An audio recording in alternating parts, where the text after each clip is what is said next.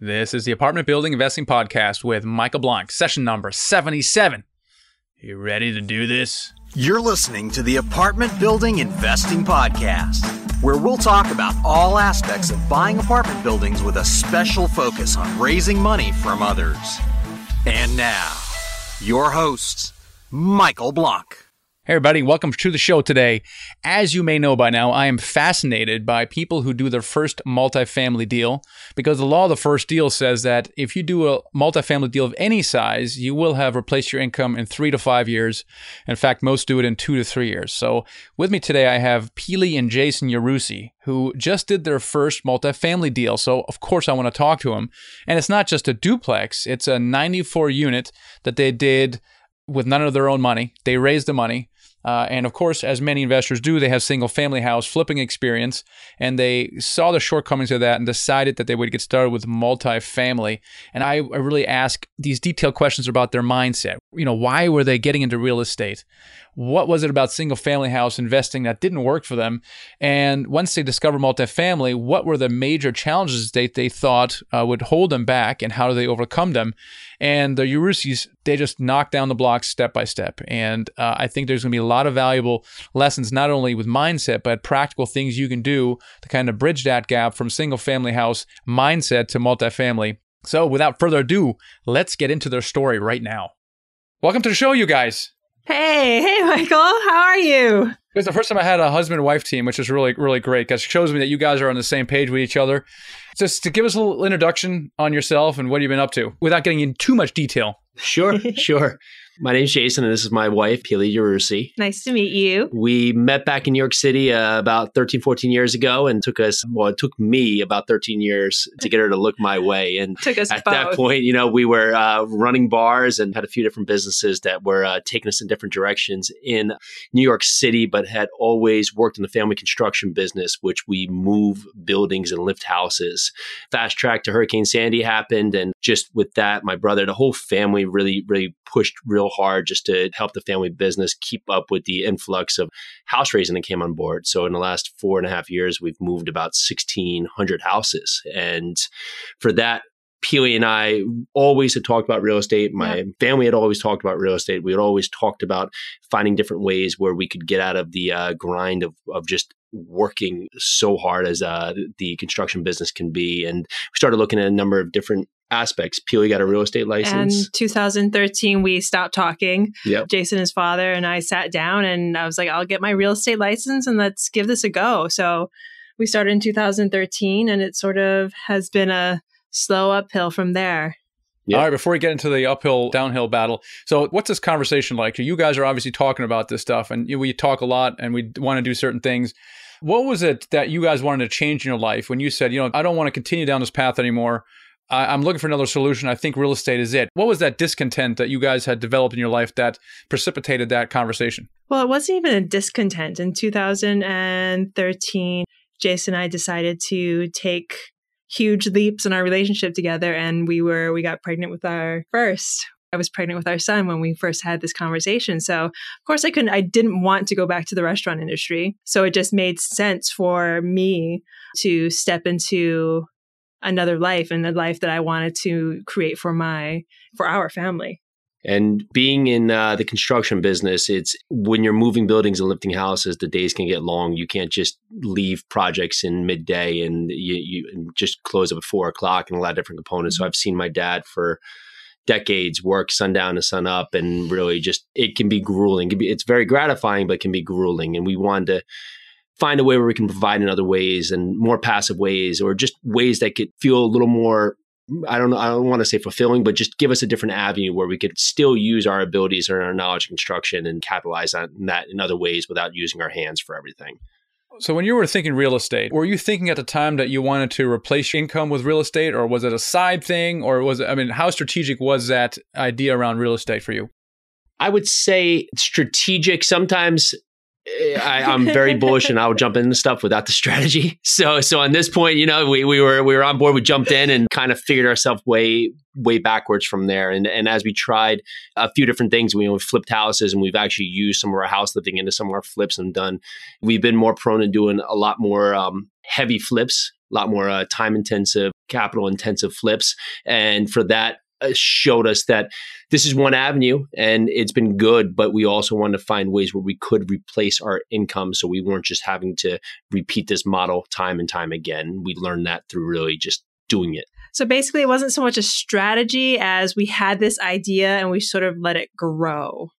But you started with single family houses. You did some flipping, Yes. right? And how long did you do that? What did you do? How much did you do? Well, we're still doing it. Yeah. You're still doing it? Yeah. still doing it, still doing it all here locally. And pretty quickly, we actually, I think my comfort zone can be a little uh, larger than others. So we Mhm. went right into buying two duplexes out of state as Yeah. well. And Sure. yeah, and we just Why not? figured, why not? So, you know, and it just was something that uh, worked. And we probably made all the mistakes of not doing the due diligence correctly and just lucked out that it worked out in our favor. And so we were able to sell those last year and made a nice Yeah. return after having them rented. And for that point, I wouldn't suggest that the route we did, just jump into it very quickly, is always the best one. But we got lucky. I don't think it would happen that way again. yeah, But- it was one of my few moments of, let's say, risk taking. I had so many of our mentors telling us that, oh, don't go into that market, or if you go into that market, don't go into that neighborhood. It's bad. Don't do it.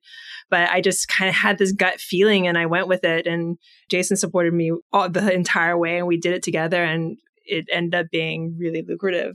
Who was pushing who here in the relationship? Was it Jason? Were you out there kind of going on, you know, towards the edge, or was it more Pili, or who who was doing the the pushing here? Hmm. I, w- I would say Jason's more the pusher. I or gu- I, w- I want to say guidance, I, guider. I come Mm. up with the crazy ideas too many times and can be uh, taken off track too many times. And then luckily, I have people around me to say that's crazy. And then sometimes I'm like, yeah, but it, let's still try it. Yeah. And I think this is one of these points. And Pili had actually come upon an opportunity, and I was just like, yes, let's do it without really giving too much thought or strategizing again. But you know, I don't suggest it, but it also gave us the footprint to get to where we are Yes. now and, and learn to what we want to do now and just learn from our mistakes and really learn Yeah. to the right questions and the right team members and just all the processes we put in place today. It gave us a chance to like realize what good teamwork and what the multifamily aspect of real estate could do for us because we had just we got into duplexes, but times that by you know 30, if- 50, yeah, everything else. Yeah. Just, we realized the economies of scale was Mm-hmm. something we were lacking on those. All right, so let's talk about that. Obviously, at one point you you discovered multifamily, right? You're like, oh, what is that shiny object? and Please what did no. you? Yeah. So, so what did you start doing with regards to multifamily? Tell me the thought process, Jason. I think it was you who took the leap. The thought process about oh, these single family houses are nice, but look at that shiny object. Uh, why did you start looking into multifamily?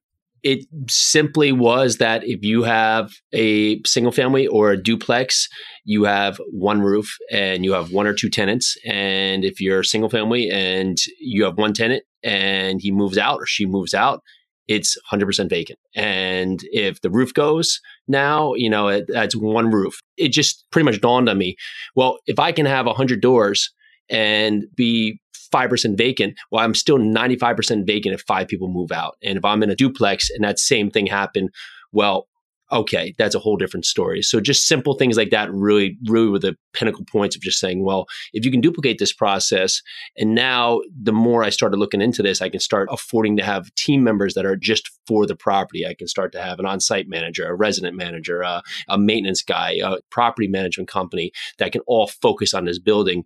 Well, that becomes something that we could create a model and get away from doing all the work that we were doing. And especially for a duplex where we still had to be pretty active in it, just making sure that the management company we had there was actually quote unquote managing or whatever they were doing. Was there something that happened or some things that happened that kind of way you scratch your head going, hmm, maybe there's another way of doing it?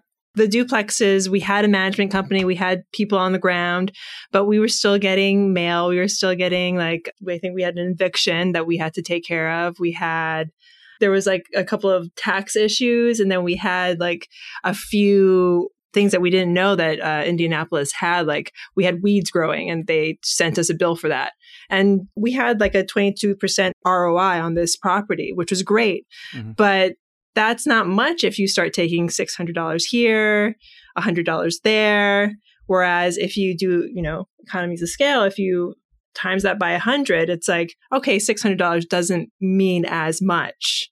It was more vetting the property management company, Yeah. and and to say that we could have done a lot worse, sure, and we could have done a lot better. And so it, it set the parallel for us to say, okay, this management company handled it this way. How Mhm. can we target ourselves to find us a better property management company for the next property when we're doing it? Like, what can we learn from this? And that that was something that even for the construction aspect, they were asking for draws when they weren't hitting milestones, but they they Yeah. were sending us stuff that was making it. I just happened to go see my sister and just pop by the property. And I was like, so why are you guys asking me for a draw? Because she's about an hour and a half away. And I was like, let me just go see these properties. And uh, it was at that point where there, you know, there was that aha moment of everybody's confused, no one's sure what's happening, and oh, we don't know why we're asking you for this draw kind of moment. And I was like, there has to be a better way Right. to to have a team member that that's supposed to be helping you for the property to systemize this. What did you do next to start looking into multifamily? What happened after that?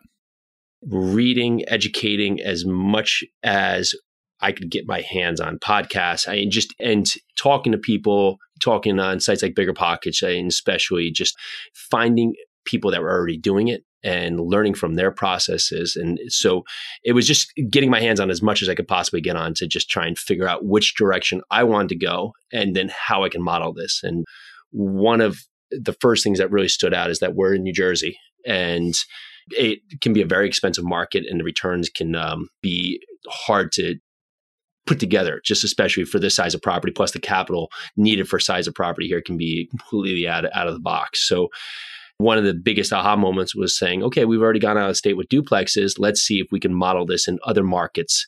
And that's why we started looking at other markets in texas and kentucky and looking for properties there. Now, Pili, how supportive were you of all this while this was going um, on? While while this big bright shiny object called multifamilies came along, I was actually pregnant with our second.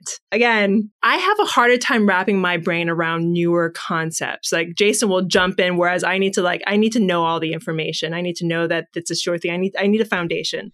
I was supportive. I was like, okay, let's do this because we had already seen and we were already making profit in our duplexes. So I was like, okay, I just have to and this goes for all your listeners out there. Like I know like the numbers sound scary, but it's really not.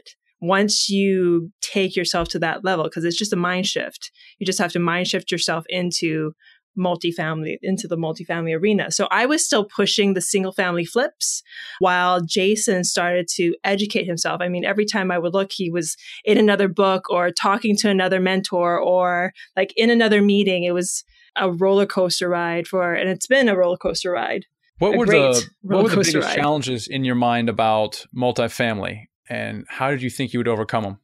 it was uh, first off just okay so we have a duplex how are we going to go from a duplex to 100 units 200 units just that that first like large property mentality of large must be so hard must be difficult we could never do that and then the next part being well how are we going to afford to do this and there was just a lot of different components that we already looked at and but those were the two biggest points oh, man this property how could you possibly someone buy an apartment building and then the second part was okay, now that maybe we get an offer accepted, how are we going to afford to do it?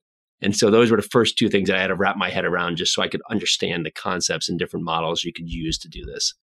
Pili, what were some of your concerns about all Um, this?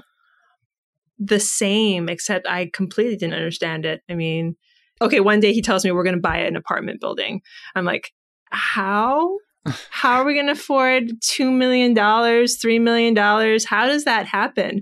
But really, it came down to really educating myself and kind of just trusting in his vision and where, like I said before, it's like we have sort of a plan, but we let the plan take shape as we like, as we learn, as we educate ourselves. Now, Jason, you obviously were a bit overwhelmed with you know coming up with uh, the capital for the stuff, but in your mind, how do you think you're going to overcome that? I guess to say that I can tackle a lot of things without worrying about them too much was one of those points that stood out to me. But in the same part, I was like, well, we're just going to do it and we're kind of going to figure it out as we got there. so that's sometimes the only way you can roll. And for that, what made it very helpful is that I started surrounding myself with people that you know were team members and so i started to have more comfort level and i also surrounded ourselves with mentors that were already doing it so now i had mm-hmm. people around me that were already able to do this I understood that they two, three, four years ago had zero units, one unit, five units, and now they have 300 units, 500 units, 1,000 units, just in the point of putting their mind to work and just making this happen. So, sure, it's definitely doable, but now I just had to take the steps and follow a path to do it. Now, how did you find these people, Jason? A lot of different ways. I, some was networking, some were just friends of friends. Others were from me reaching out to people that I would meet in different networking groups, whether it's REIA meetings or also just BiggerPockets. I actually met a guy who uh, has 2,000 units in San Antonio that just so happens to live one mile from us here in New Jersey. Just so happens we were looking at different property owners through a point in San Antonio, and I saw Cranford, New Jersey, which is half mile from us. Said, "Wow, that is yeah. right under our nose." just called the guy up and just said, "This is crazy, but I'm trying to buy multifamily properties. I was wondering if I could just come down there and ask you a few questions." And he said, "About what?" I said, "Just how you've done it." He said, "Sure, come on down." Just talked with him for about an hour and a half, and even to this day, I just throw some things at him once in a while. It just gives me a quick answer back and just stuff like that, just reaching out to find find answers to the questions that I didn't really know which direction to go to. So the more you talk to people, the more you believe that you could do this also. Yeah. There became a point where it wasn't so much like, could we do this? It was that, okay, we're going to do this. Now let's just find the property. And now here's the steps to do it. So let's find the market. Let's find the team. Let's find the properties we're searching for. Let's get out there, meet brokers, meet property management companies, you know, meet insurance companies, meet the lawyers in the area, and let's just start making this happen. And then our mind was set. And we were going for it. Now you were going to raise the capital for this stuff, right? Correct. Why do you think you could do that? You know, it was that I had just seen others do it. There, there was no other mm-hmm. point besides I had just seen others do it. But it was a big hurdle because that was one of the biggest points that you start going out to family and friends. That's just your first initial approach. So now here is Jason and POE that we've worked in bars, we've had restaurants, you know, we've had different businesses, we work in construction, and now we're buying apartments. So the first Makes person, perfect sense. Yeah, exactly. Yes. so, ex- exactly. So that was the first question to people was like, "You're doing what?" so it was like, okay, let's backtrack. This is why we're doing it. And this is why we feel that this is going to be a great investment and that we're fully divested to go in this direction. And we want to just talk to you about it because this is the opportunities that we're going to be looking to go after. And when we do find an opportunity, would this be something that you would be interested in hearing about more? And that's basically how we started getting it out and, and talking to people because that was one of the more difficult points is you're trying to raise money for a deal you've never done and a deal you don't have. But if I started this process the second we had a deal under contract, then I'd be so far behind the eight ball because I'd have to explain that whole step of why Jason's buying apartments again. So for anybody out there, that was one of the biggest steps for us is that tell everybody what you're doing, talk to people, especially if you're going to syndicate on a deal, about what you're going to be looking to do, just so people are comfortable with the idea of you doing this and just how your thought process is going before you actually get to that first deal. So, and all, oh, sorry. And also because Jason and I had never done this before, Jason was basically selling people on himself. He had a background of success in other businesses. So it was sort of like a why not?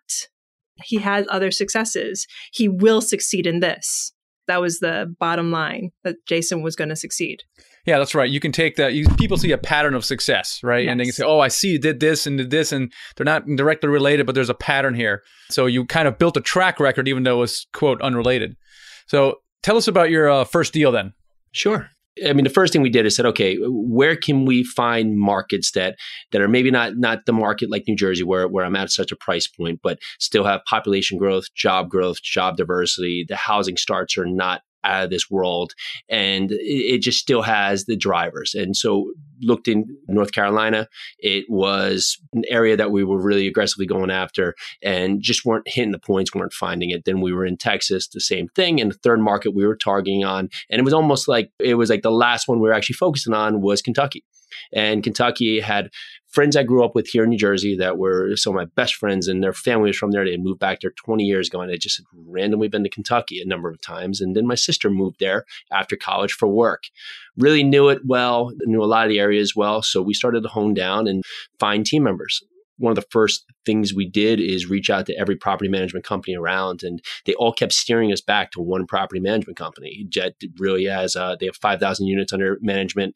They focus on the type of asset we were focusing on, and we had that talk with them talked a lot with them and for the next couple months built a great relationship and we started passing some properties we had coming across our table just to them they were giving us feedback and the good part we liked is they they were very quick to tell us they were not just saying great let's do it they they were very quick to tell us that this is not a property to suggest for this many reasons and and give us the the criteria of what they thought would make this property a better property if it was a property they'd give a thumbs up to yeah so they the, were invaluable team member as you were getting into deals and i bet you they gave you a lot of credibility when you mentioned you're working with these guys and the broker goes oh yeah, I know those guys. They're great. And all of a sudden, your lack of experience is like it's uh, irrelevant. Correct correct. And that was a very big point for us because once we had them on board and they knew that I at least knew the market, I basically could tell them the sub markets that we really wanted to focus on.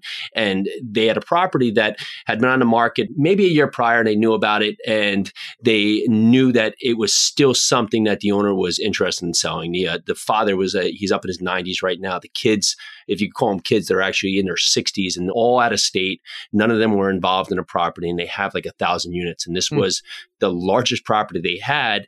It was one of the few that he hadn't built.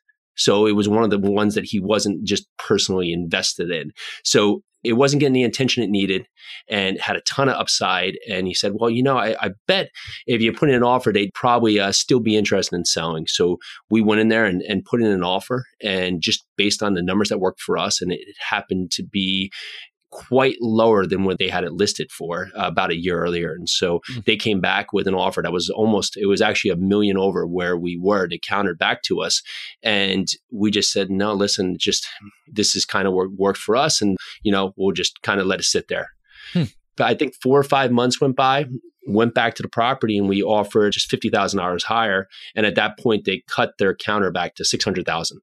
So we had just an immediate reaction that we knew there was something working there. And over the next three, four months, kind of chiseled away that got us to our price point that was still about a hundred thousand under our max allowable offer. And on that point, that there was an offer they were happy to go forward with because it was just becoming a troubled property for them. Right, exactly right. So now you're going to probably freak out. They're like, "Oh my gosh, they accepted a number. Now we got to uh, write a sign a contract." And when we do that, now what do I do? Right? Were you starting to freak out at this point?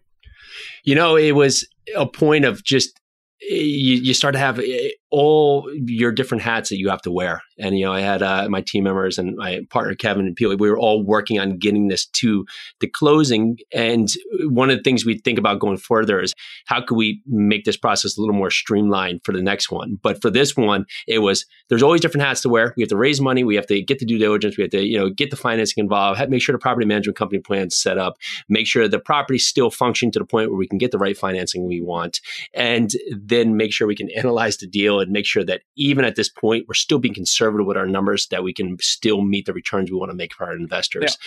So, okay, let's do all that together and let's just let's just get it done. And that yeah, was kind of the you mind. seem very calm, and Pili is already going. I think you were probably freaking out a little bit more at this time.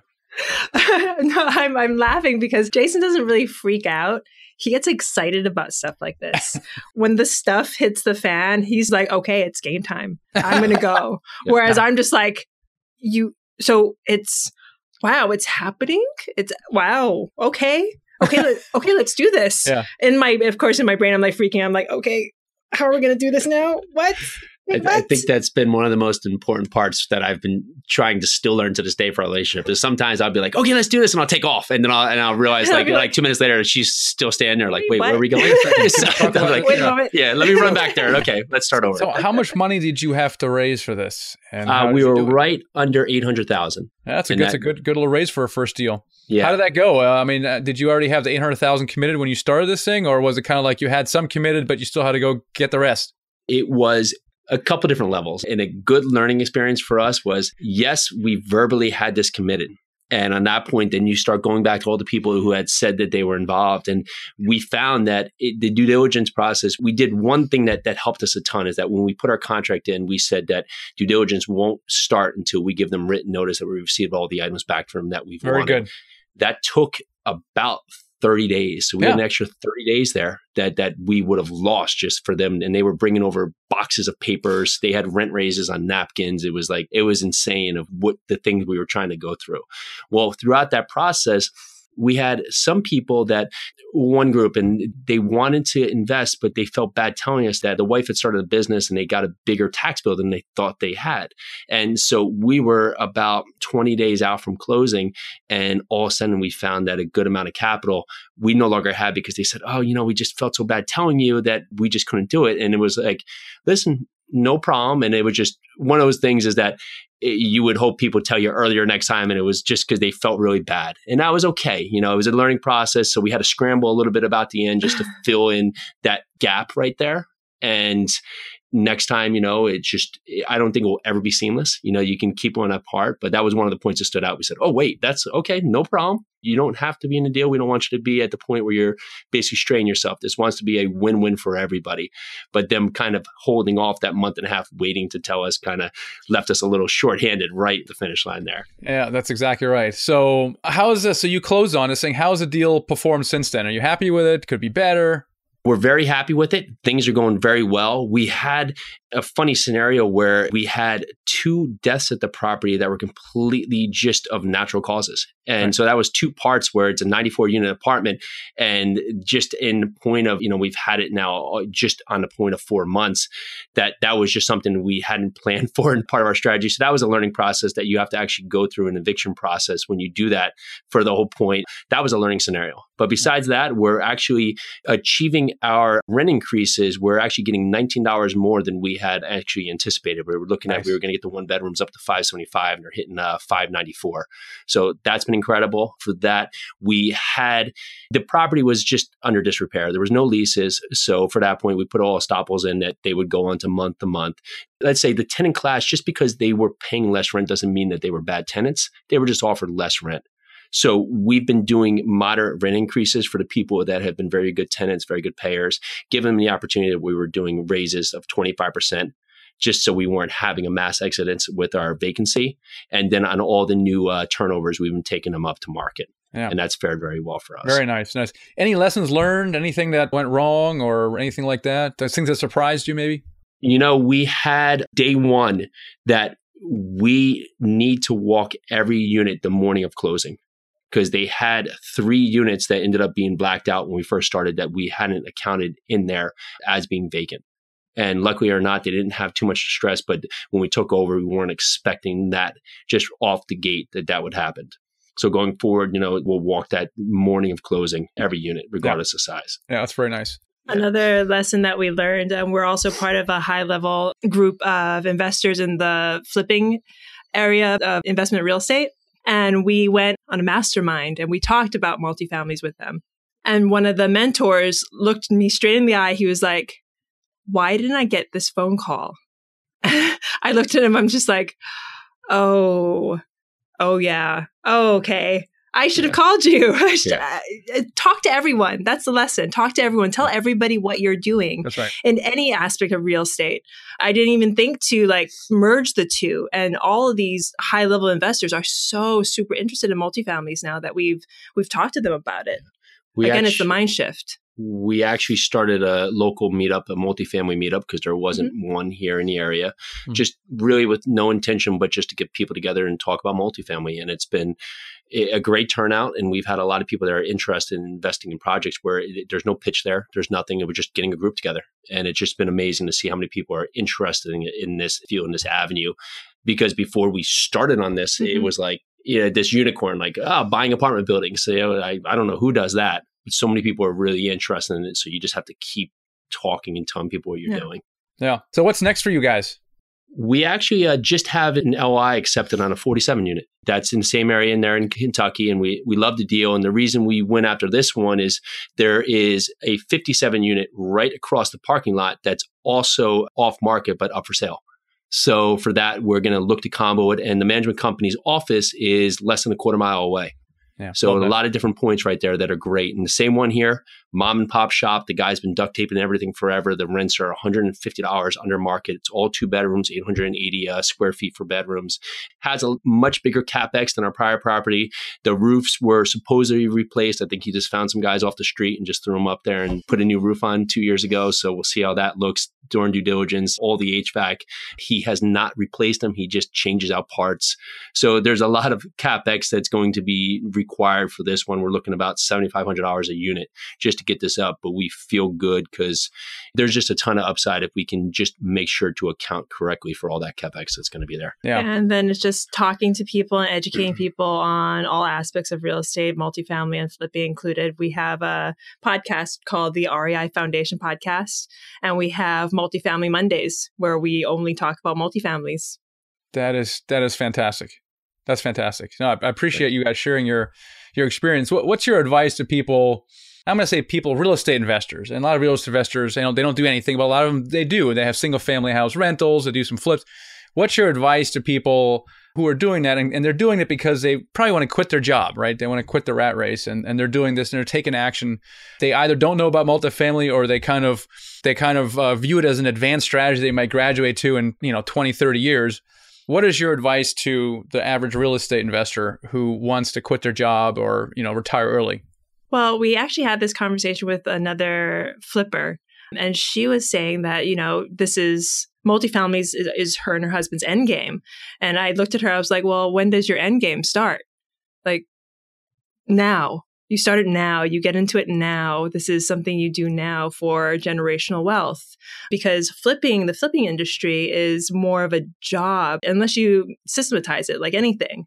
But the multifamily industry, I mean, that's, it's a whole nother ball game and there's so much to learn. So you start now. Do it now. Why do you get into investing in the first place?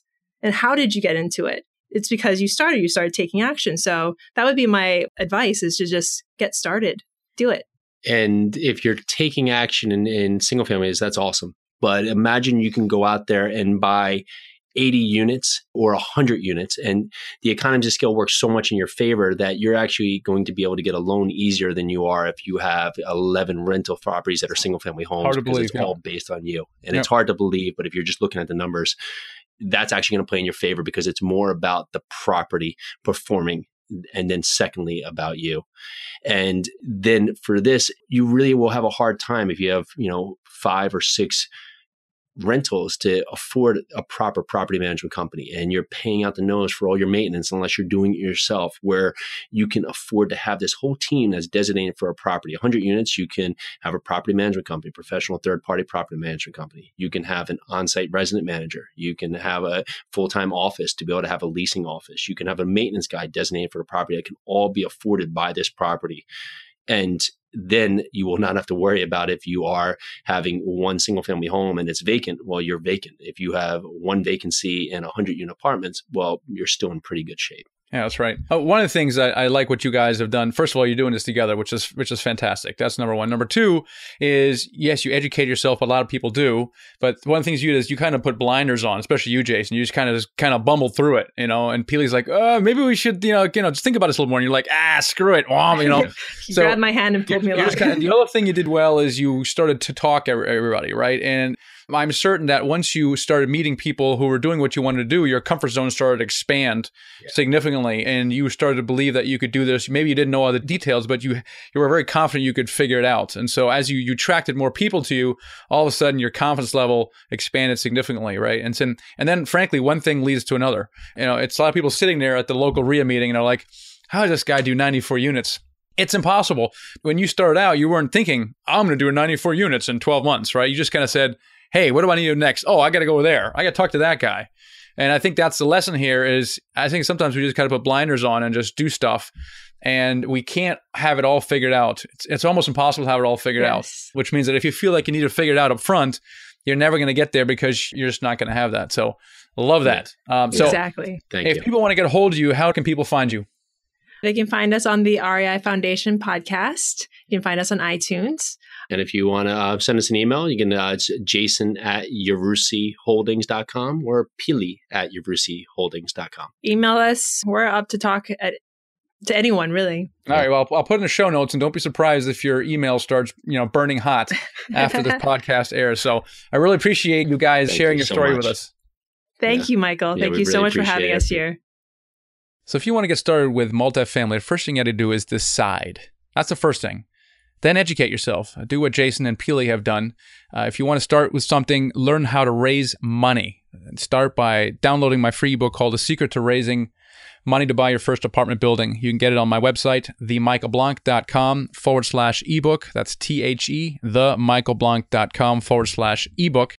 That's the first thing. And then the second thing is kind of do what Jason kind of does. Just just put on blinders and just do the next three things that you know you need to do. Don't think about the 101 things that get you to your first deal. That'll just overwhelm you. Just think of the next three things you got to do and just do them.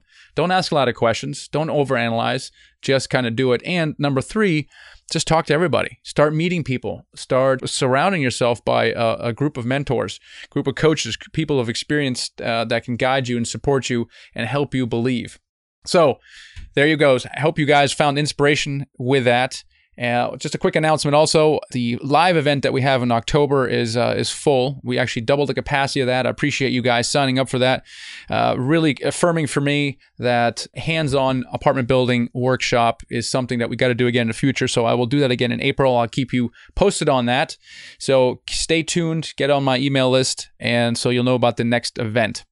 Also, I put this in the show notes. If you want to get a hold of the Rusis, it'll be at themichaelblank.com forward slash session 76 of the show notes with their email address. So you can get a hold of those guys. Uh, please do overwhelm them with emails. They're going to love it. And I'm sure you get a lot of value out of that as well. So, anyway, guys, hope you found that useful. I will catch you on the next episode. Thanks for listening to the Apartment Building Investing Podcast with Michael Blank. For more free podcasts, articles, and videos, go to themichaelblank.com. There, you can also download the free ebook, The Secret to Raising Money to Buy Your First Apartment Building. Till next time.